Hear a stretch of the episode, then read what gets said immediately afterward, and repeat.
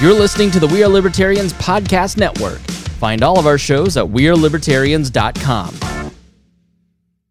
Okay, if you have not heard about Cash App, you're gonna love me. You want more from all these free apps used for just free and fast money transfers, right? Well, I've got the hookup for you the Cash App. The Cash App card is a free Visa debit card that lets you use your Cash App balance to pay online and in stores. It's also the only way to get boosts. Now, let me tell you about boosts because it's, exclusive to Cash App. Boosts are reusable instant discounts that work at places you actually go to, everywhere from Starbucks to Walmart to even the PlayStation Network store. You can do so much more than buy and save money with this. You can even purchase shares of stock in companies you love by investing as little as $1. Banking is also made easy. With Cash App, you can directly deposit paychecks, tax returns, and more to your Cash App balance using the unique account and routing numbers. And if you don't think things can get any cooler, it does by allowing you to buy and sell Bitcoin, the money of the future. Selling and receiving money on Cash App is as easy as entering a phone number, using another user's name, or simply scanning a QR code. Hit the special link in the show notes and get $5 just for signing up. That is, use that link in the show notes and get $5 just for signing up. So go on, go ahead and hit that link in the show notes and get set up with Cash App today. Whether you're looking for a comedic retelling of the history of the modern libertarian movement or a dark comedy about the seedy world of American politics, my books, Stay Away from the Libertarians, as well as How to Succeed in Politics and Other Forms of Devil Worship, have been entertaining thousands of readers throughout the world since 2018. Whether you're looking for the next great book on your reading list or considering a funny and captivating book for the Politico or history nut in your life, you can grab a copy of either Stay Away from the Libertarians or How to Succeed in Politics and Other Forms of Devil Worship today on either Amazon or Barnes & Noble online. Amazon links for the print and ebook editions of both books are available in the show notes.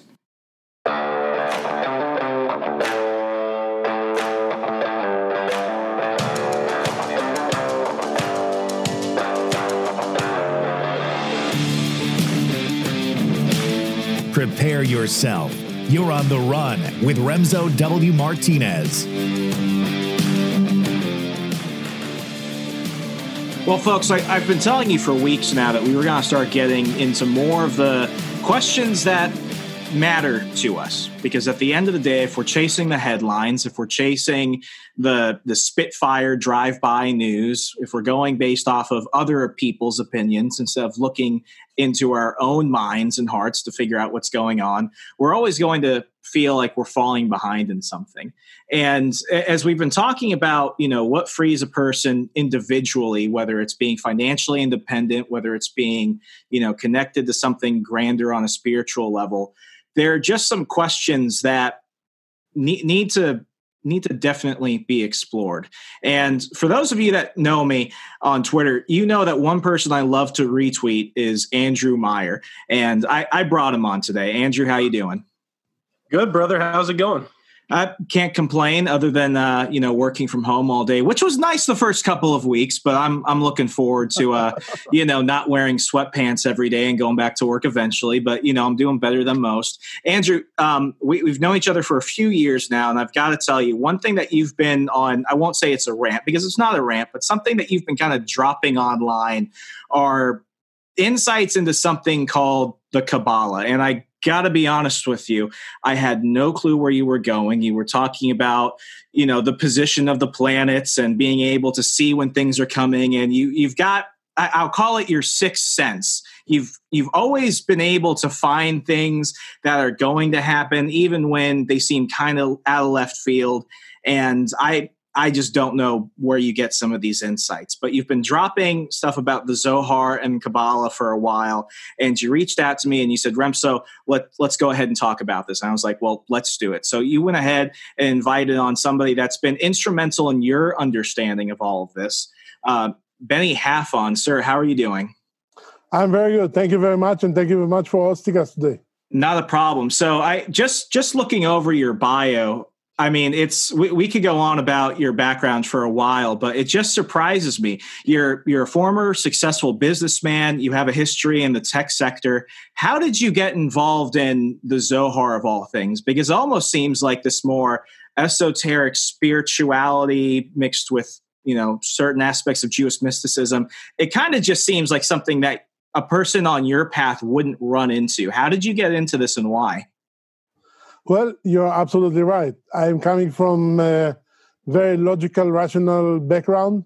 I'm an engineer in my education, and I I worked in R and D, uh, uh, like building the F-16 fighter, one of the computers of the F-16 fighter. Yeah, in a subcontractor of uh, General Dynamics, and wow. uh, coming from that to what I'm doing now, it's uh, quite 180 degrees. Uh, but uh, later on, yeah, I had a, a computer comp- company of my own, but I abandoned all of that for for that. And yes, it's a very valid question. Why would I do that?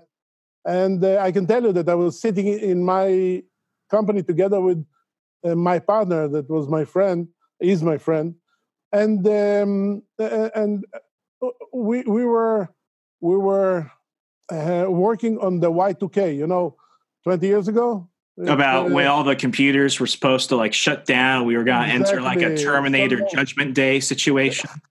exactly. So that was really, really a handful of work. But yet I was sitting there and, and I said, what is it? This is not for me. This is after being a student of the Kabbalah Center for five years and uh, and and I and I felt like, what am I doing here? Like this is not who I am. This is not what I, what I want to do. And eventually, that uh, made me decide to abandon, put all of that behind me, and go directly to teaching Kabbalah. This is what I'm doing in the last twenty years. So, I mean, Andrew, same question for you. Coming from a background in journalism, this also seems like something that would be kind of out of left field for most people. But then again, I can't say anything. I get locked in buildings and chase ghosts on the weekends with my brothers, so I can't necessarily claim to be the the most on the direct path person out there. Well, for me, I just had a feeling that you know a revelation that things were so dark in the world. You know i started learning about the government and how dark things are and i just had the insight if there's this much darkness there must be an equal amount of light. And so i, started searching. I studied a lot of different spiritual paths. Uh, long story short i wound up taking a kabbalah class in miami and in 29 minutes 29 minutes or 40 minutes they told me what i had spent years learning in about five minutes and then they spent the rest of the time telling me things i had never heard before and so over years studying at the Kabbalah Center, um, you know, you say I had a sixth sense. It, it, raises your level of intuition, of understanding, of insight in the world. And Benny's my teacher now. And I can tell you, every time I sit down with Benny, it's like he's channeling insight for me. And it's it's an amazing experience. And I I, I got to tell you, I uh, not, not not many people know this about me, but when I was at Liberty University, I actually did uh, several years of study in um, biblical worldview and Christian theology. So I have a I have a pretty you know beginner level understanding of Jewish tradition and the Old Testament. Um, this was something that had, I had actually never come across, and when I began to do a little bit of research of it, I had to stop myself because I was developing more questions than you know I thought would come at me. So for somebody who's just trying to understand the basics of what the Kabbalah and the Zohar is, what what is it? Because I I've been a little bit confused. I don't understand if it's you know an aspect of maybe the torah that wasn't mentioned or if it's some type of mystic belief system if it falls somewhere in the middle what is it exactly? And this is going for either of you. This is definitely uh, Benny. I can answer this, but I think I'd like to hear Benny's answer. Okay, so uh, second time that actually you said Jewish mysticism or Jewish thing in connection with Kabbalah. And yes, this is how it is being perceived with many people uh, in the world, but uh, it's not. It's not correct. So they're not mutually exclusive. Uh, yes, and uh, it's not. Uh, there's nothing Jewish in it. Uh, Kabbalah is the, the knowledge of the universe, is the thought of creation. And actually, Kabbalah is the only system that I know from all science, from all spiritual or religious uh, background that ask the question why this world had to be created to begin with and to give an answer. It's not because, like, God or whatever you want to call it, had like lazy Sunday, he didn't know what to do, let's create a world. No, and there is a very, very important uh, understanding of why this had to happen. And understanding the why, like so many other whys that Kabbalah is asking and giving an answer, is uh, important for our daily life every day. It's like uh, uh, it's it's really the, the essence of everything. Now the Zohar is in a way a later on uh, document. It, it's a document that was written. It's a book that was written uh, two thousand years ago, and it is yes the, the deepest um, understanding of the the Torah, the Old Testament, the the scroll itself. But again, it's not about any any Jewish thing. It's about the, the, the Old Testament is a user manual how to live life without chaos. However, it is it represents endless energy. So you cannot represent something infinite by a finite thing. And this is why everything that is written there is a code. So uh, essentially it's a it's a lens into looking at you know the the history of creation in a way. Yes and no. It's not just the history. It's not any history. It's not a, a, a, history book. It is again as i said user manual how to live life. It's very practical uh, not just to read stories it's very practical to live our life like if if i am reactive if i'm in a situation in which things are not working the way i want how I take this wisdom, apply it, and getting the best outcome out of it. That is what it gives me. Okay. okay. So, um, it, please excuse my ignorance. So, kind of going with this, if this is a way of understanding life and understanding ha- how we see ourselves in the universe, is this something that was, let's say, provided by God? If if we're using God as the figure in this example, or is it understanding just really who we are in the universe and how we interact with everything around us. Yes, and yes, and yes. uh, um, we are not using the word God in, in Kabbalah because, unfortunately, okay. so many people have different interpretation of that of that word. Mm-hmm. And uh, and and what we are using is what we call the light, the light okay. which is emanated from the life force of the Creator. I hope that when we say creator, it's not uh, ambiguous and, and people don't interpret it in different ways. So, to uh, at least understand the context, we're talking about the sentient maker of the universe and all life right. in it. Okay. Right. And and um, again, it's not about uh, history. It's not about uh, understanding stories. It's about how this world is built why things are as they are. What is the meaning of the interconnection between uh, us, other people, and us and nature? Actually, I'm preparing a class for tomorrow. Tomorrow, I'm going to give an online class about Kabbalah on the environment and hmm. uh, and the understanding of that we are made out of all the elements that are around us means that we are interconnected with everything around us we are influencing everything and being influenced by everything.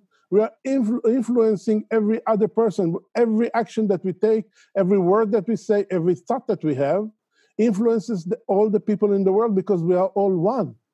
This is one unit, and there and therefore there is. It's not about Judaism, Islam, Buddhism, Christianity, or anything else.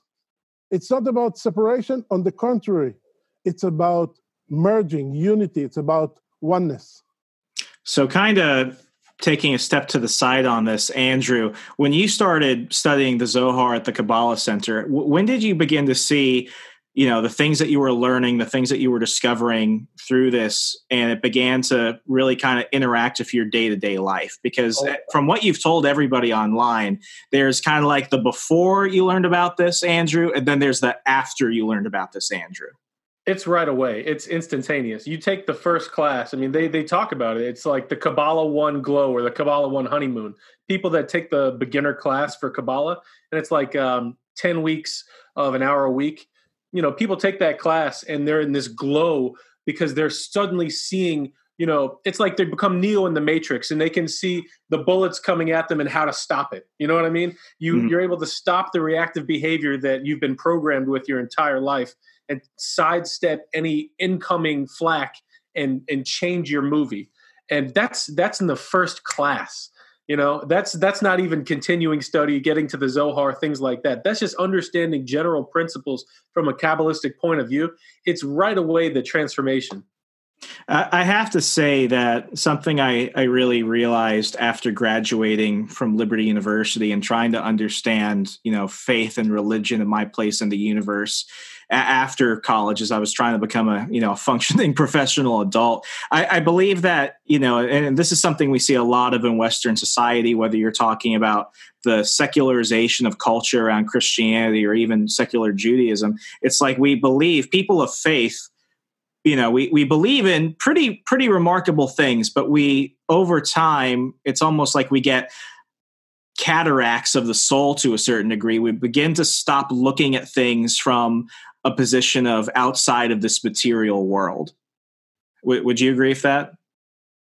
I think a lot of people have become totally uh, just involved in the material world to the extent that when you talk about spirituality or intuition, you know, I saw um, a very big account I follow on Twitter just today, and people that are science based, and I'm doing air quotes because their science isn't even real science, but science based, they make fun of intuition as if it's a fairy tale. Intuition is not a fairy tale. Things beyond this realm are not a fairy tale. And when you look into quantum physics, quantum physics will tell you that there's 10 dimensions to reality.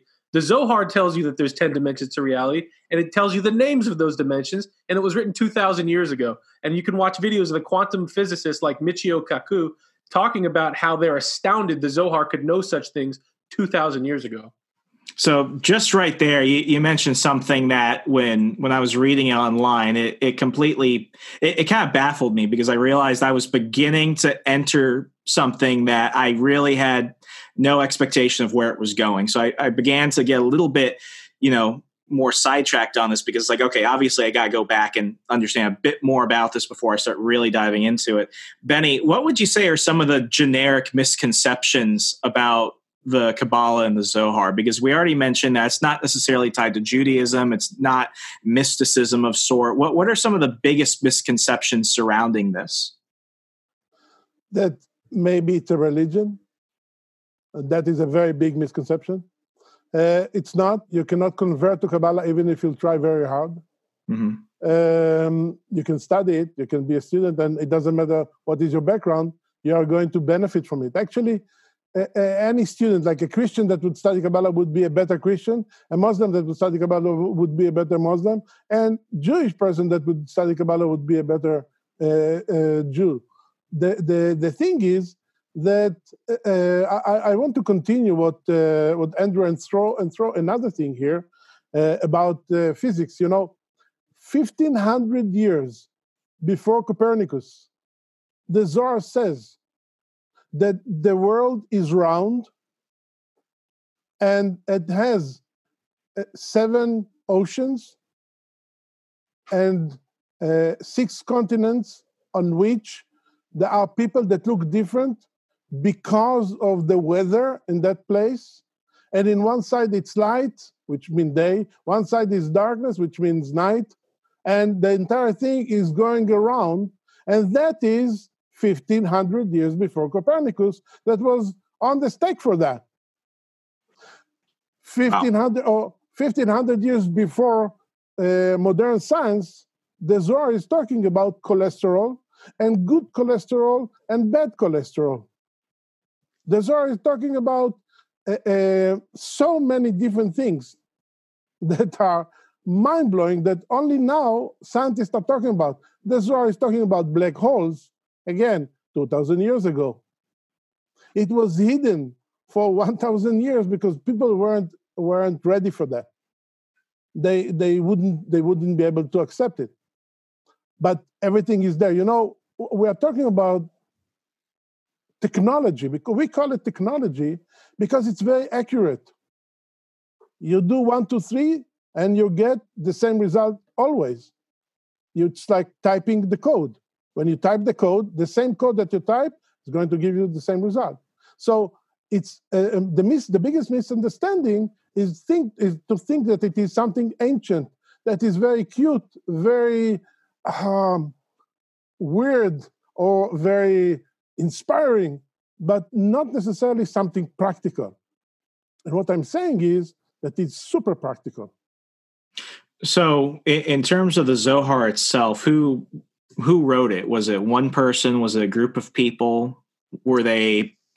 I mean, what what something like this to come from man itself? I mean, we have to believe that it was inspired by something divine to completely, hundred percent. Yes, you're absolutely right. It cannot come from sitting in the ground and to see that the world is round when everybody like when the entire world was absolutely sure that the the world is flat riding on four elephants that's sitting on a turtle you can google it it depends if it is turtle and, and elephants if it is the romans or the greeks but this is when all of that this is what everybody believed in. And this is why when it came to, to, to copernicus and he said that the earth is uh, revolving around the sun they just killed him. So um, the the um, the, the idea be, behind the, the, the Zohar uh, came to a, a, super righteous person that actually today is uh, his day of elevation, that uh, is very powerful, uh, energetic day. And uh, his, his name is Rabbi Shimon Bar Yochai, and he was the one that actually inspired it. Actually, ran away from the Romans that were um, chasing him and, and, his son, like pursuing him, him, and he, he lived in a cave for 13 years. When he came out from the cave, he gathered eight more students that were the most uh, ready for all this revelation, and they together, in a way, wrote the Zohar. Actually, you can see that in the Zohar, uh, uh, Rabbi Shimon even though he was the one that inspired everybody, he didn't want to speak. He wanted them to awaken and say what they have. So the Zohar is a gathering of many, many sages. No one is better than the other. There is no preference.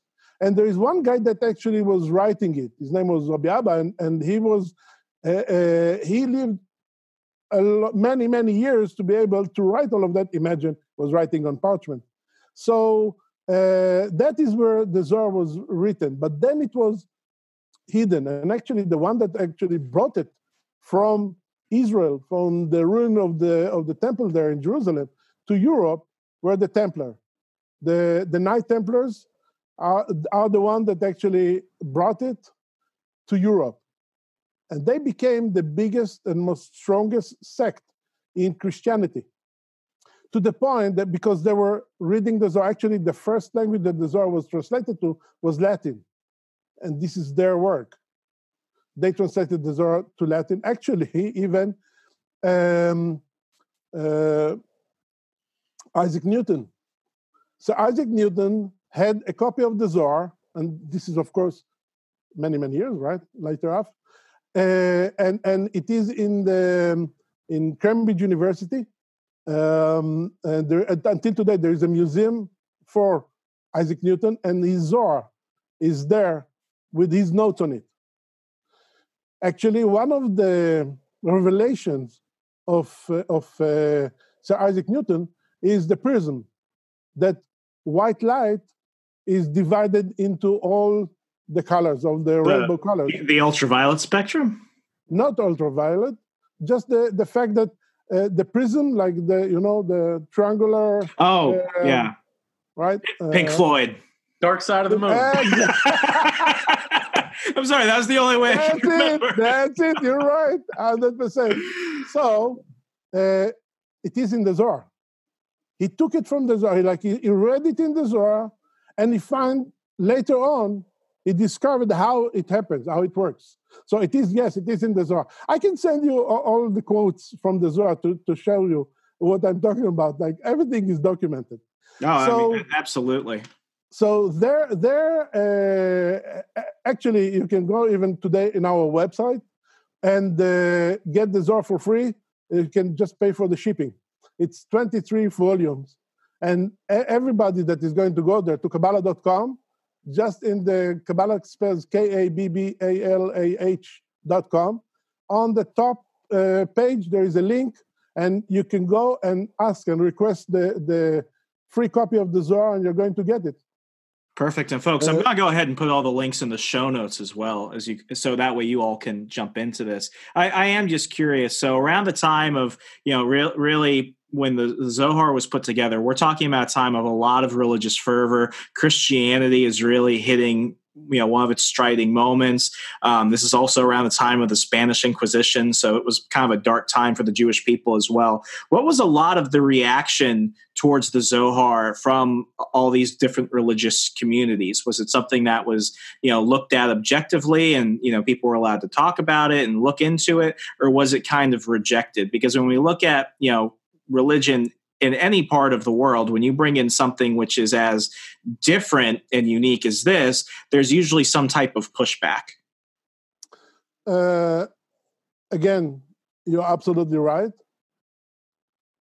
Most of the time, um, the pioneers, the revolutionary people, people that are bringing new ideas, are getting terrible PR and terrible uh, like evil speech and, and terrible uh, um, objection. So uh, the, the Zohar wasn't different in that. And actually, uh, there are many people that, uh, uh, that, that rejected it. Now, because of the work of the Kabbalah Center, the Kabbalah Center was established um, 98 years ago, 1922. And um, in the new form, the last was the last 40 uh, 50 years. Uh, the last 50 years, we opened the teaching uh, for everybody. Rav, Berg and Karen Berg, uh, the, uh, the one that opened this knowledge for any any person in the world, and that allow people have to access to it. And it was with a lot of objection as well, uh, and terrible thing that was said on on all the people. Now now the Zohar is mainstream. Now you can say Zohar, and people heard this word somehow, somewhat, and uh, and it's different. But that was uh, the real breaking of what we call the klipa, the real breaking of a lot of uh, uh, uh, uh objection from many people. However, um, the, the, that that effort that was put is always like when there is bright light in the end, it has to be concealed in the beginning and that the Zohar is not different in that as well. Andrew, you're not uncomfortable being a controversial person. You have been for a majority of your adult life. Um, when you go ahead and you, you you tweet out something or you write something about the influence of the Kabbalah in your work and in your personal life, what's the reaction been from people? Has it been mostly positive, mostly negative, or do they just look at it and they're like, I have no clue what this is. I'm going to go ahead and scroll past? Well, it strikes people where they are, and I try and do my best to move it in a better direction. You know, um, I talk to some people, and they think I'm I'm giving them uh, some kind of occult knowledge or something like that, and I try and move them towards the reality of what this really is. And, but some people, you'd be surprised, are very, very open, and they're they're understanding more and more where this is coming from, and that this is something very special. And so more and more, I'm getting people with very positive reactions that want to know more. Thank God, leading to things like this podcast. Um, that kind of leads me to my next question, Benny. Who, who are the type of people that go and want to study the Zohar and understand the Kabbalah? Do you usually see a trend, or is it more diverse than what some people may think? No, it's completely diverse. You can see everybody. Businessmen that made billions celebrities and the most simple people that um, are from all sorts of life, you know, educated, not educated, uh, people that that studied uh, many other spiritual systems, uh, different religions, different sects, different things, different everything, uh, are still looking, still have answer uh, questions that are looking to have answers, and then Kabbalah give them the answer. By the way, if I may, uh, just to continue something that uh, fr- uh, about your previous question. Oh, please go ahead. Uh, there was uh, one pope that I'm sorry I didn't do my homework and I forgot his name. Uh, in the 16th century, the one that actually burned all the books of the Talmud and the Old Testament and other things is the one that actually allowed the, the Zohar to be printed for the first time and endorsed it. And he said that this book is going to bring peace between Christianity and Judaism, which is mind blowing when we talk about yes rejection to all, all the rest. there are so many miracle stories that I can tell you that the presence of the Zohar brought to people in their life. It is mind blowing. We can talk straight for seven days with no stop. And I will tell you just stories, miracle stories about the, the Zohar. So, so, so just just to kind of tap into that a little bit, what's one story that kind of pops into your head? You know, when you first think about it. Okay. Um, uh, soldier in the Israeli army uh, in an operation that uh, um, that took place six years ago um, had the pocket-sized Zohar. Like we have a version that is small pocket size of one of the volumes uh, in his in his pocket, and uh, he was shot two centimeters, which is less than an inch, from his heart, and the, the, it seems like the bullet was was like thrown away. He had uh, uh, he was injured, but it didn't touch his heart, and they attributed to the Zohar, like his family, his parents, uh, that gave him that uh, Zohar. He, he wasn't a student by the so, way. So the pocket, so the pocket-sized version of it stopped the bullet. Not because the bullet hit it, but energetically created like protection shield. I know everything that I'm saying is, oh wow, this is like super esoteric, but it's not. Let it's me practical. tell. Let me tell you my favorite uh, version of this story. Uh, my wife was giving out Zohars in Haiti before the earthquake, in I believe 2010 or 2011. And you know, after the massive earthquake, she heard back from one of the places that she had given a Zohar to, and his his shop was in a little shopping center. All of the other stores were collapsed, but his store that had the Zohar in it was unscathed. And I've heard versions of that exact story multiple times. Yes, in Venezuela, like uh, oh, not just there, even in here in California, we had uh, houses that burned in all the fires that that were uh, that were here in previous summers, and uh, houses that, that had the Zohar in them, the fire w- wasn't touching. In Venezuela, it was a bit different. The house was burned down, but the the the room where the Zohar was in was intact. The ceiling was burned, but the Zohar was there. I have pictures of that and and the TV and other like furniture, wood furniture, they it was intact. Now even more. Let me take it like completely next level. Go to there are many di- different places. Uh, you can go to uh, weatherunderground.com or wunderground.com, and they have uh, statistics about Florida that uh, there was no hurricane hurricane that uh, hit Florida for now uh, 14 years. 14 years in a row, and every year Florida had a hurricane. They had uh, storms that became tropical storm that, that drops a lot of water, but it's not a hurricane and so devastating. Now, why is that? Because in 2005, the, our volunteers decided to stop the hurricanes. I know, again, sounds incredible, but they did it. And they put, they donated uh, many many volumes of Zohar through the other the, the you know the big tongue, the peninsula of the of uh, South uh, South uh, Florida, and put it in uh, Uh, hospitals, uh, police uh, stations, firefighter stations, um, churches, uh, di- private people, like in in a distance that that created protection shield. We actually did the same here in the fault line. In, here is California. In the fault line of California, to protect California from a devastating earthquake that is going to take apart the, the California land, as uh, geologists are promising us or are afraid of. Who, who do you who or what do you attribute these miracles to? Is it is it to the let, you know let's use the term is it to the creator because people are more let, us you know i'm going to use air quotes for this because more people are more in tune or awake to what's going on around them or is it something else uh, well because everything uh, has to come from somewhere. Right. Well yes. The life force of the creator is actually the one that's running the show in this world every second every, every legal second in every there's the life force of the creator in everything and in everyone.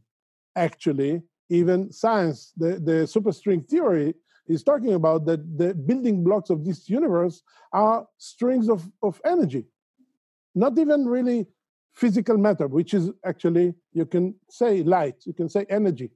Mm-hmm. So this energy can be awakened in different ways. When, when there are people that are in dispute, fighting, when there are people that are uh, creating separation between them, that light cannot be revealed because there is no affiliation. When there is affiliation, that light, that positive light, can reveal, can be revealed, and it can bring all the blessings that you can think of. So uh, the Zohar has the power. It's like a beacon of light. You want, you're getting into, I'm sorry, but you're getting into a dark room you want to, to, to chase away the darkness, just turn on a candle. Darkness goes. It um it, it, just kind of reminded me, and please correct me if I'm wrong. Um, I, I studied some Zoroastrian Zoroastrian history, and there's um there's not a direct link between you know Jewish thought and Christianity between the Zoroastrians um, that were coming out of Persia at the time. But when you go ahead and look into what they were thinking of, they use the terms the light and the darkness quite often of there being right. a you know a positive creator of life and then there being like a dark destroyer of creation is that does it have any ties to zoroastrianism well no but uh, i can tell you one thing another thing that might be surprising to people people often think that there are like two forces in the world light and darkness or good and bad. But we know that that light, light force of the creator is endless. Mm-hmm. Now, you cannot push endless thing aside a little bit and shoving something else that is not endless or uh, shoving something else that is separated from it, right? So all the dark load for this matter is part of the system. There is no fight between the life force of the creator and the devil or there's no there's no devil there's no satan in the sense of what people think it's you know i want to really emphasize what you just said there because i mean we could split this up into you know an argument of two different worldviews. Coming from a from a christian biblical worldview everything you said lines up perfectly. O- only god can take and only god can destroy. You know even though there is a darkness to the world it's only because you know it's part of humanity through original sin. The devil satan lucifer he cannot destroy anything. He cannot cause anything which wasn't already there. And then you go ahead and you look at science for example. Matter cannot be what what is there cannot be destroyed. It always just takes a different form. So whether you're coming at it from a from a spiritual religious side or from a you know a secular more scientific side that makes perfect sense. Yes and okay, I will take it even a step further. Uh, there is a, a great book uh, that is published by the center, written by Rav Berg, uh, that is called uh, Nano. It's the nanotechnology of Kabbalah.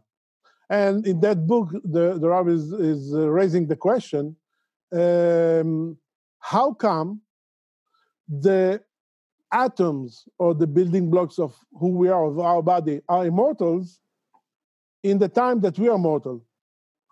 What is wrong there? Why? Because if you break down everything, eventually, if a person leaves the world and his body is being deteriorated and being decomposed, what stays are the atoms, right? Atoms are not, you cannot break, or if you break the, the electron from the nucleus, you have atomic bomb, right? It's not. So if you break the, the nucleus, you have atomic bomb. So this is not happening. What happens is those atoms are now going to build something else. What is really the, the glue that puts everything together is the life force of the creator. Now, the, the creator, by, by what Kabbalah teaches, is only a being of sharing and love. That's it. The creator is not destroying anything. Who is destroying? Is us with our consciousness, and is when we are not affiliated with the life force of the Creator, when we are choosing our desire to receive for oneself alone, as we call it, instead of using our power to desire to receive for the sake of sharing. When we are when we want to be God-like or the the like the life force of the Creator.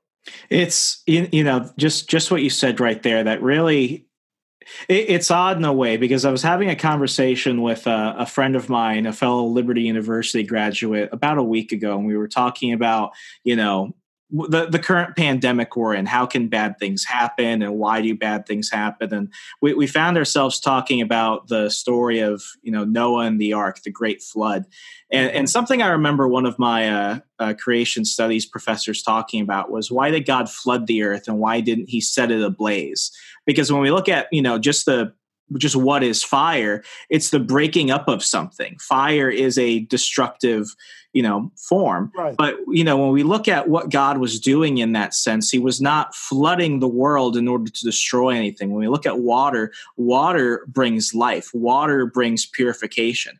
God was using water as not just a physical thing to go ahead and flood the earth of everything that was you know supposed to end so that way something good can come out of it afterwards. He i mean he wasn't destroying it he was purifying it in a way. And that's how we have the world after noah if you go with the story of noah and the flood. And that it, it's I, i'm i think i'm starting to get it now.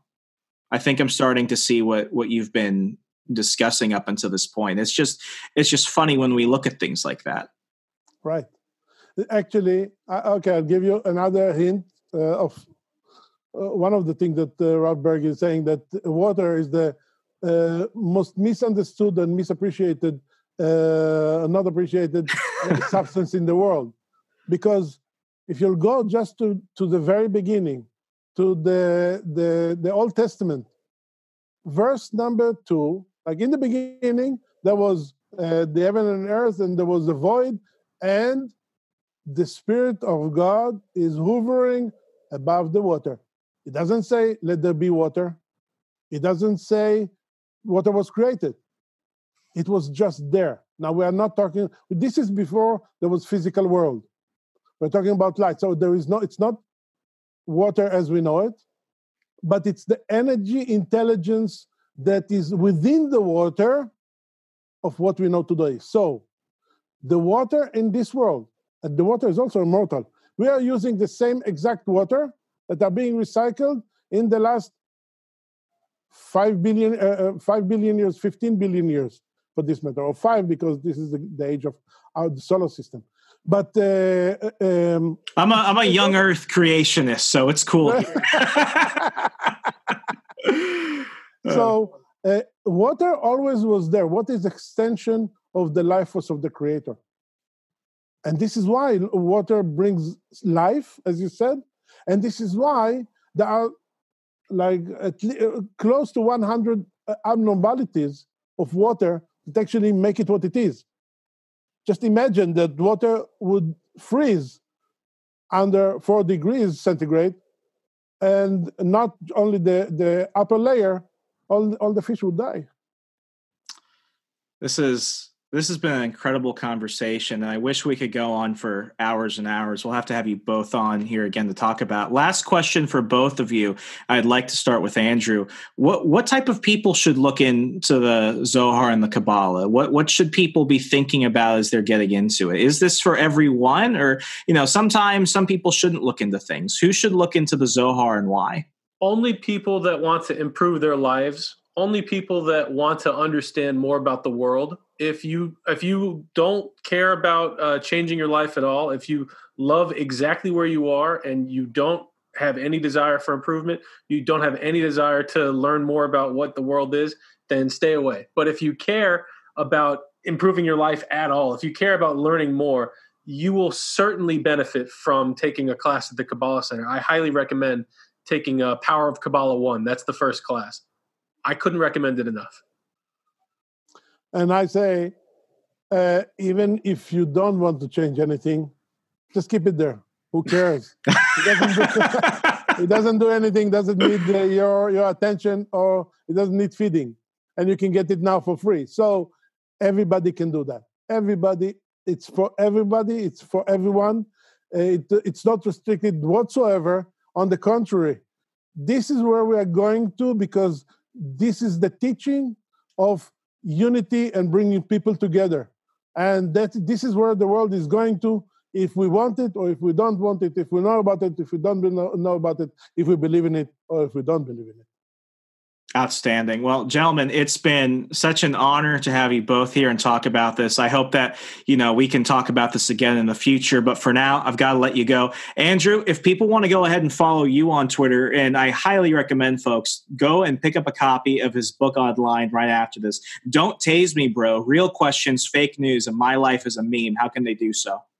Uh, you can follow me on Twitter at the Andrew Meyer. You can check out my website, theandrewmeyer.com. I have a list of the 72 most important news accounts. And that list isn't just all of the best news that you're going to find that's geared towards putting people in a winning direction, of winning mindset. I also have news that I call the spirit of the times, the best people in their spiritual disciplines. And on there, I have Michael Berg, who's one of the leaders of the Kabbalah Center. I have John Piper, who I find to be an amazing Christian. I have Ilchi Lee, who he has his own tradition. Uh, it's an Eastern tradition. You know, I highly recommend going on my website, theandrewmeyer.com, and checking out that list, the 72 most important news accounts on Twitter. Benny, it's been such a pleasure and a distinguished honor of mine to get to speak to you today. I hope we could do so in the future. If folks want to learn more about the Kabbalah Center, link up with you because they have more questions about this, or even get their copy of the of the Zohar today, how could they do so? So uh, the pleasure is all mine first, and I'm very happy that we did it. It's really amazing. I would love to do it again. And uh, people can go, as I said, to Kabbalah.com or Kabbalah1.com. Kabbalah spells K A B B A L A H.com or Kabbalah One, which is a whole website that, that brings the entire uh, important first course that we basic course that Andrew was talking about. Um, out there online that is in a very very uh, cool hip and uh, simple way.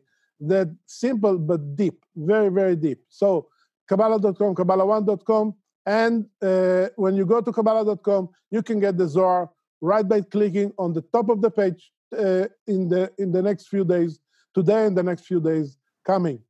Uh, people can write to me.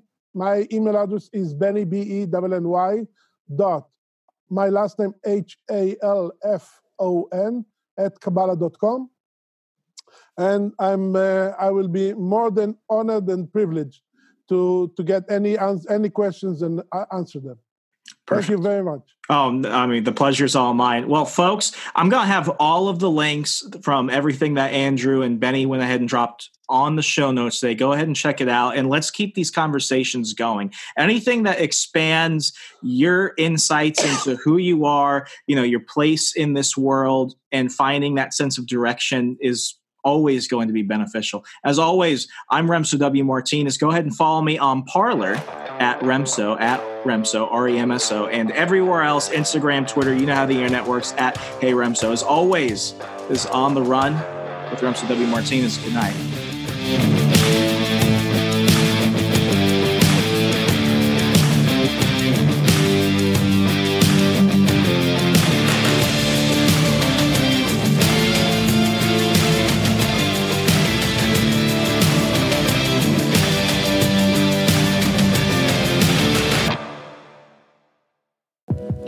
Check out our other shows and more from the We Are Libertarians Network at wearelibertarians.com.